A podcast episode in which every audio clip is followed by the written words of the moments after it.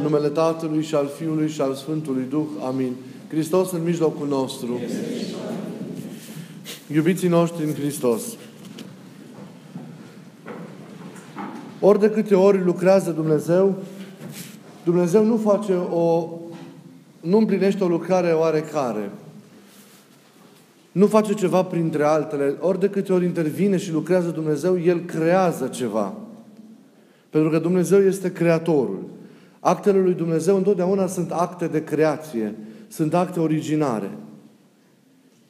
De ce zic acest lucru? Pentru că și chemarea aceasta a apostolilor, produsă în urma acestei pescuiri minunate pe care o face Hristos, lui Petru, fratelui său, fiilor lui Zebedeu, după cum am auzit, întâlnirea acestora cu El, experiența pe care ei au trăit-o cu El, cunoașterea Lui de către El, transformarea lor, identificarea lor cu mesajul Lui, participarea lor la jertfa Lui, calitatea lor de martori și de propovăduitori în lume ai mântuirii pe care El a adus-o, sunt acte care, adăugate la jertfa însăși a Fiului lui Dumnezeu, sunt fondatoare pentru istoria mântuirii noastre.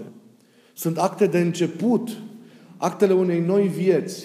Sunt actele cu care se începe un nou fel de a exista, un nou fel de a fi, de a ființa pentru noi ca și oameni. Mântuitorul, referindu-se la un moment dat la ucenicii săi și vorbindu-le lor, le spune: vouă, celor care mi-ați urmat mie la facerea din nou a lumii. Și le promite anumite lucruri. Deci, facerea din nou a lumii, care ați fost alături de mine la creația din nou a lumii. Mântuirea pe care o oferă Hristos înseamnă creația din nou a lumii. Înseamnă recreerea duhovnicească, spirituală a unei lumi care, căzută prin Adam, prin ascultarea cea dintâi, s-a pierdut pe ea însă și s-a sfârmat profund. Hristos rezidește lumea. O creează încă o dată, punând început bun pentru această creație, însăși jertfa sa, la care se adaugă misiunea acestor oameni unici în peisajul acesta al mântuirii pe care fiecare dintre noi a trăit-o. Ei vor duce mesajul acestei mântuiri după ce ei înșiși vor fi transformați de către acesta, către lumea întreagă. Se vor adresa tuturor popoarelor, se vor adresa deci tuturor oamenilor, dăruind această mântuire în Hristos.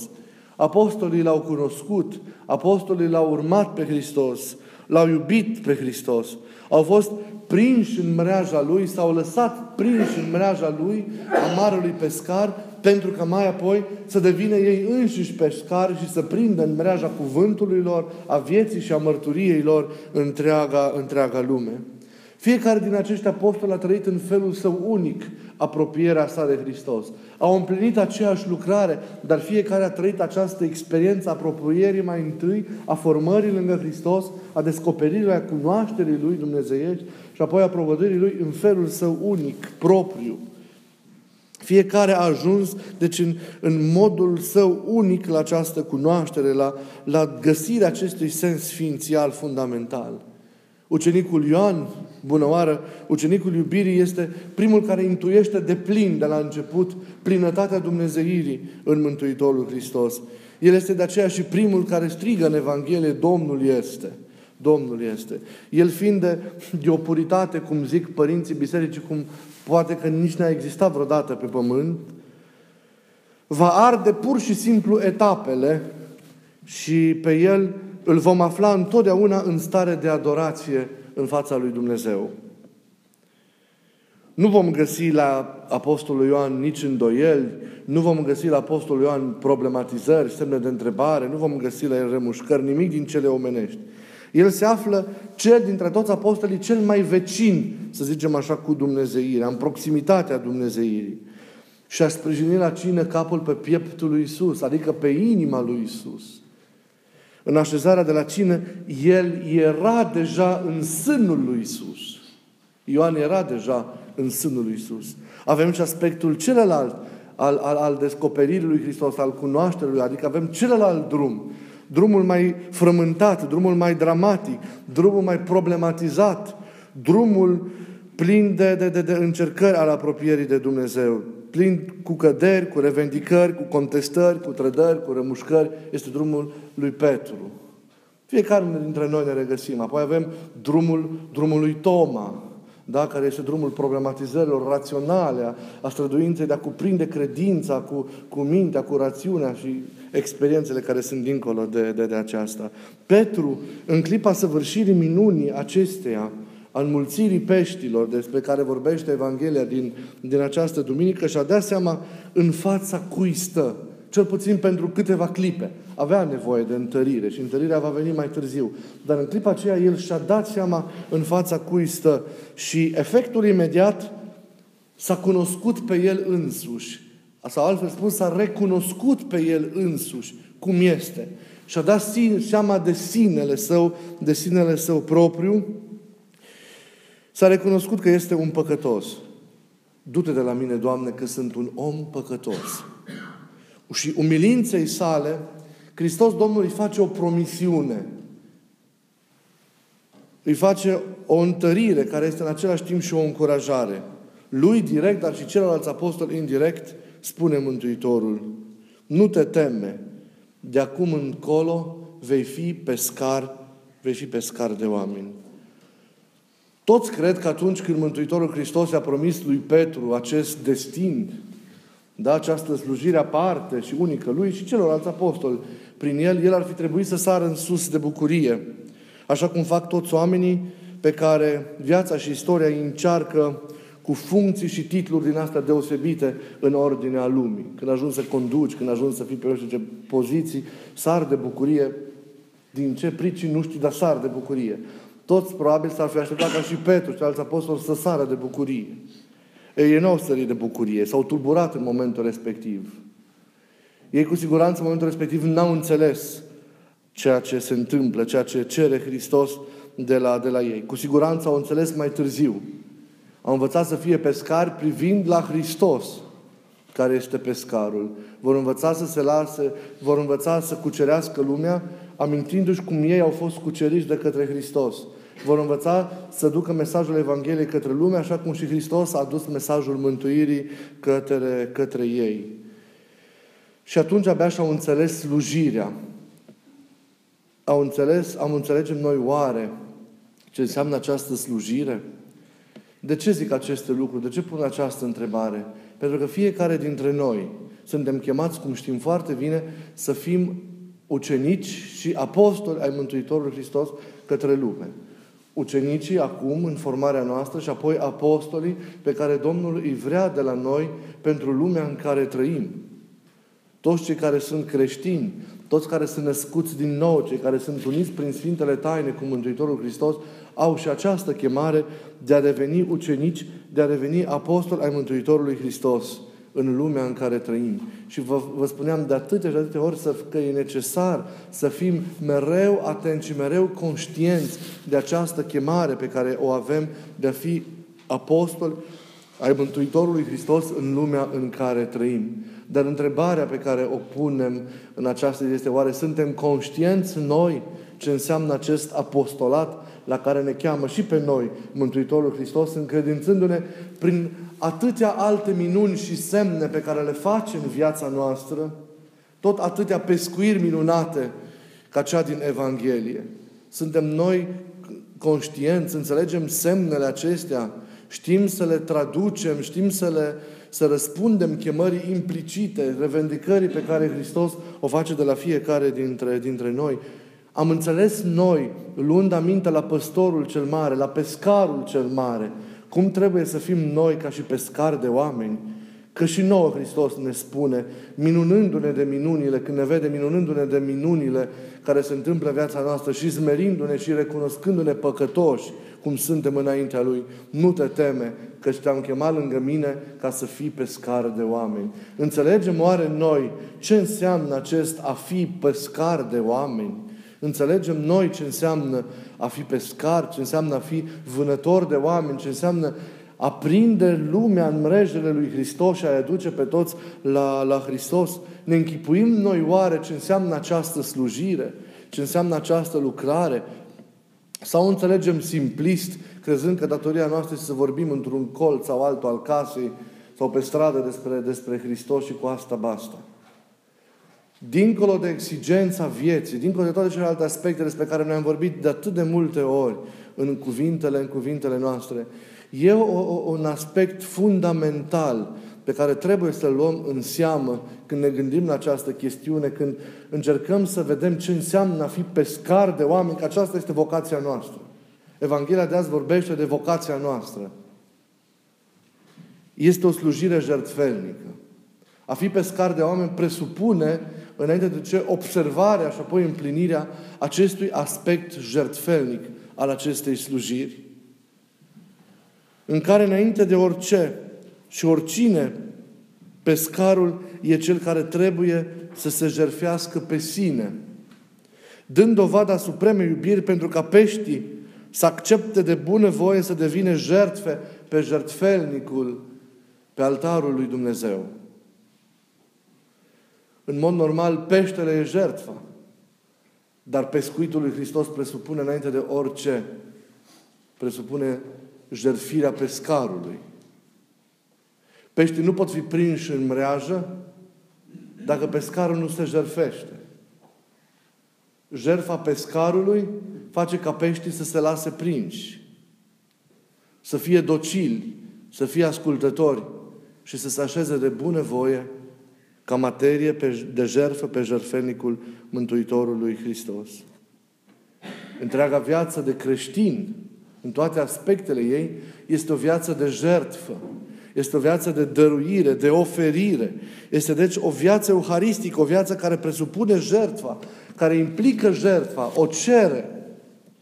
Nimic din ceea ce nu este pecetluit de jertfă sau nimic din ceea ce nu se fundamentează pe jertfă nu rezistă și nu dăinuie. În tot ceea ce împlinim, în tot ceea ce facem, trebuie să existe jertfa.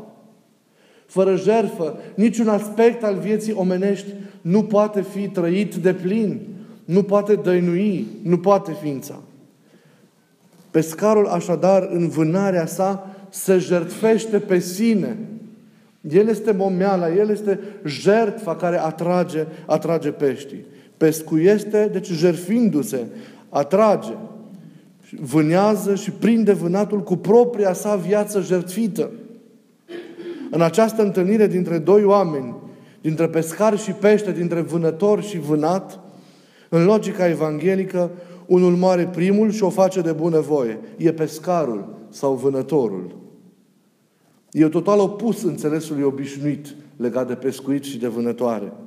Prin jertfa lui, pescarul sau vânătorul câștigă vânatul și îl face pe acesta capabil de propria jertfire. Relația lor devine posibilă prin jertfa vânătorului, prin jertfa pescarului. Dacă nu este jertfa lui, relația nu se poate construi și nu poate dăinui. Jertfa primului face posibilă jertfirea celui de-al doilea. El, la rândul lui, hrănit din jertfa celui dintâi care l-a chemat, va dobândi această capacitate de jertfă. Și se va jertfi și el pentru cel dintâi și se va jertfi și el pentru toți oamenii, pentru toți oamenii din jur. Dar primul care trebuie să se jertfească este pescarul. Iar jertfa trebuie la rândul său, cu jertfa sa, să răspundă iubirii pescarului și în același timp să hrănească pe toți oamenii din jur și să-i aducă la cunoașterea lui Hristos. Toți suntem pescari. De aceea toți trebuie să avem această capacitate de oferire jertfelnică pentru toți oamenii din jurul nostru. Oameni care înseamnă familiile noastre, oameni care înseamnă colegii noștri, prietenii noștri, oamenii din comunitățile noastre, oamenii în mijlocul cărora noi trăim. De aceea, chemarea la apostolat, chemarea la a deveni pescari de oameni, adresată de Domnul astăzi pentru fiecăruia dintre noi, și vă rog să o luați ca o chemare personală pe care Domnul acum, astăzi, vă adresează, este o invitație la jertfă. Este o chemare la sacrificiu. Pentru că fără sacrificiu nu poate fi posibilă misiunea. Și nici o împlinire a gândului lui Dumnezeu în viața noastră, în variile aspecte ale existenței, nu poate fi concretizată dacă nu există o jertfire. Unde sunt doi, unul din ei trebuie să-și zăjertfească pentru ca lucrurile să poată să merge. Dacă fiecare se cămpățânează în ale lui, lucrarea nu poate să continue. Oamenii astăzi nu se mai jertfesc. Oamenii astăzi, cum știm foarte bine, fug de durere. Oamenii astăzi fug de sacrificiu. Oamenii astăzi nu mai asumă crucea. Nu mai o sumă nici pentru ei. Oamenii astăzi nu mai asumă crucea nici pentru alții. Și este trist. Ucenicii lui Hristos de astăzi cred că sunt ucenici, dar nu cunosc ce înseamnă crucea. Nu cunosc ce înseamnă jertfa. Nu mai vor să fie pâine sau prescură frântă pe altarul liturghiei pentru viața și pentru mântuirea lumii. Nimeni nu mai jertfește nimic astăzi pentru nimeni. De aceea și harul se retrage din viețile noastre. De aceea, de multe ori, suntem în atâtea intersecții existențiale și nu știm ce cale să apucăm. De aceea avem nevoie de atâtea răspunsuri și nu simțim venind de nicăieri un răspuns în viața noastră. Pentru că harul se retrage atunci când capacitatea sau starea de jertfă lipsește. Fiecare condiționează însă capacitatea sa de jertfă de jertfirea celuilalt. Dar cel care își dă seama trebuie să fie primul și să nu aștepte nimeni jertfa celuilalt, ci să ofere de bunăvoie, așa cum și pescarul cel mare Hristos a oferit-o de bunăvoie pentru mântuirea noastră, neașteptând pași de la noi. Nimeni nu mai suportă astăzi nicio ocară, nicio mustrare, nu asumă nicio greșeală. Fiecare, într-o dialectică diabolic-omenească, se îndreptățește pe sine, se construiește pe sine egoist, trecând peste așteptările semenului. Deci omul respinge jertfa, dar ochii lui însă trebuie să se deschidă. Și cel care e viu, cel care e treaz, cel care e atent, cel care este priveghetor, cel care este conștient, trebuie să facă gestul jertfirii de sine ca să poată schimba pe celălalt, să-l poată salva, să poată să deschidă o nouă istorie. Iată cum pescarul, paradoxal, e întotdeauna, dar întotdeauna jertfă. Apostolii Hristos sunt jertfă pentru lume. Acum ucenicim. Acum învățăm ce înseamnă să fim apostoli. Dar plecând de aici și întorcându-ne cu fața către lume, trebuie să învățăm să ne și jertfim pentru lume. Și toate aspectele vieții, pentru a fi împlinite, trebuie să fie pecetluite de această jertfă. Nu doar misiunea în sine trebuie pecetluită de capacitatea misionarului de a se jertfi pe sine însuși pentru adevărul pe care îl propovăduiește, ci implementarea gândului lui Dumnezeu în viața omului, în diversele aspecte, presupune o jertfă pe care fiecare trebuie să o asume. A trăi în voia lui Dumnezeu, a trăi Evanghelia, presupune o jertfă pe care fiecare trebuie să o presupune, să o împlinească ca lucrurile să meargă, ca lucrurile să poată să fie construite. Prietenia, căsătoria, relațiile dintre noi sunt drumuri ale jertfei. Când ceilalți nu văd, noi trebuie atunci să ne jertfim primii. Predica noastră este jertfa noastră. Nici o terapie la care putem merge când relațiile dintre noi dor, nu ne vor învăța jertfa. Și de aceea nici nu ne vor rezolva problemele. Orice terapie te va întări pe tine. Îți va construi dreptatea ta. Îți va construi eul tău. Fapt care este o atitudine total nefondată evanghelic și care distruge. Jertfirea de sine e calea pentru ca lucrurile să meargă. Dar cine să jertfească? Cine să se jertfească? Când și în familie, și în relațiile dintre noi, fiecare rămâne pe poziția lui, își apără adevărul lui, își construiește dreptatea lui.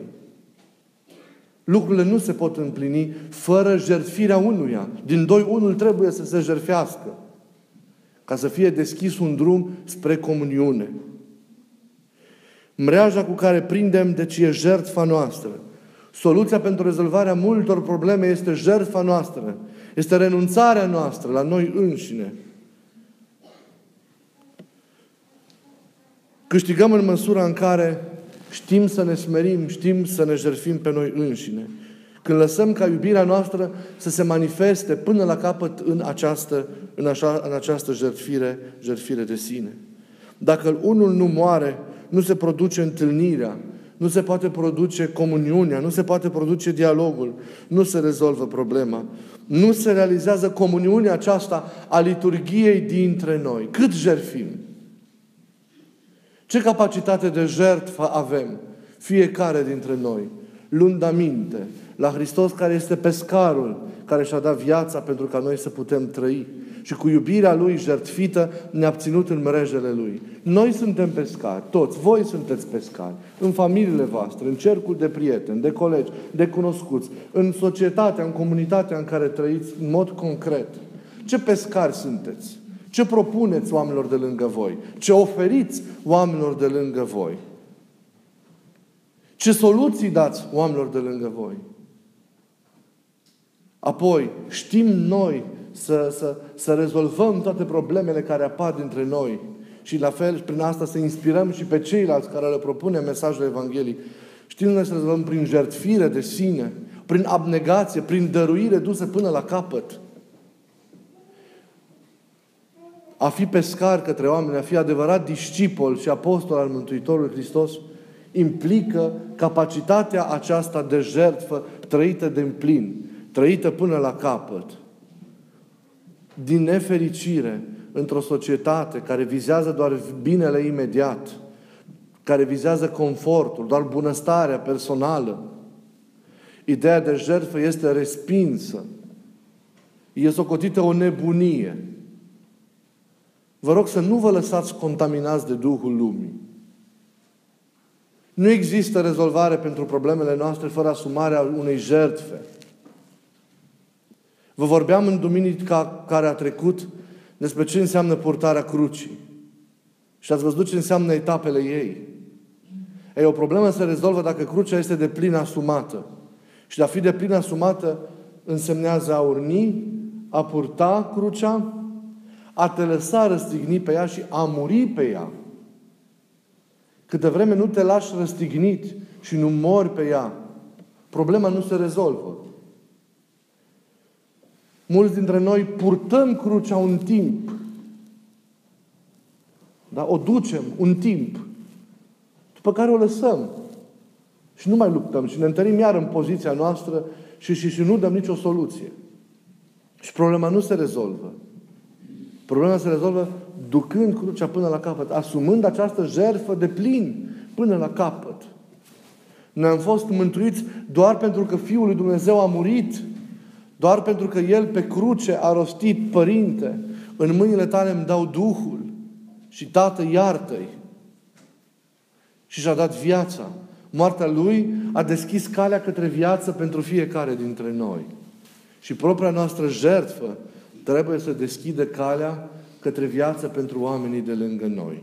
Când renunțăm la ceea ce e sfânt, la ceea ce e bun, la ceea ce e frumos, la ceea ce înseamnă iubire, prea devreme și socotim că lucrurile sunt încheiate când în logica lui Dumnezeu nu sunt încheiate și când nu ăsta e gândul lui Dumnezeu în derularea Lui în viața noastră, greșim enorm.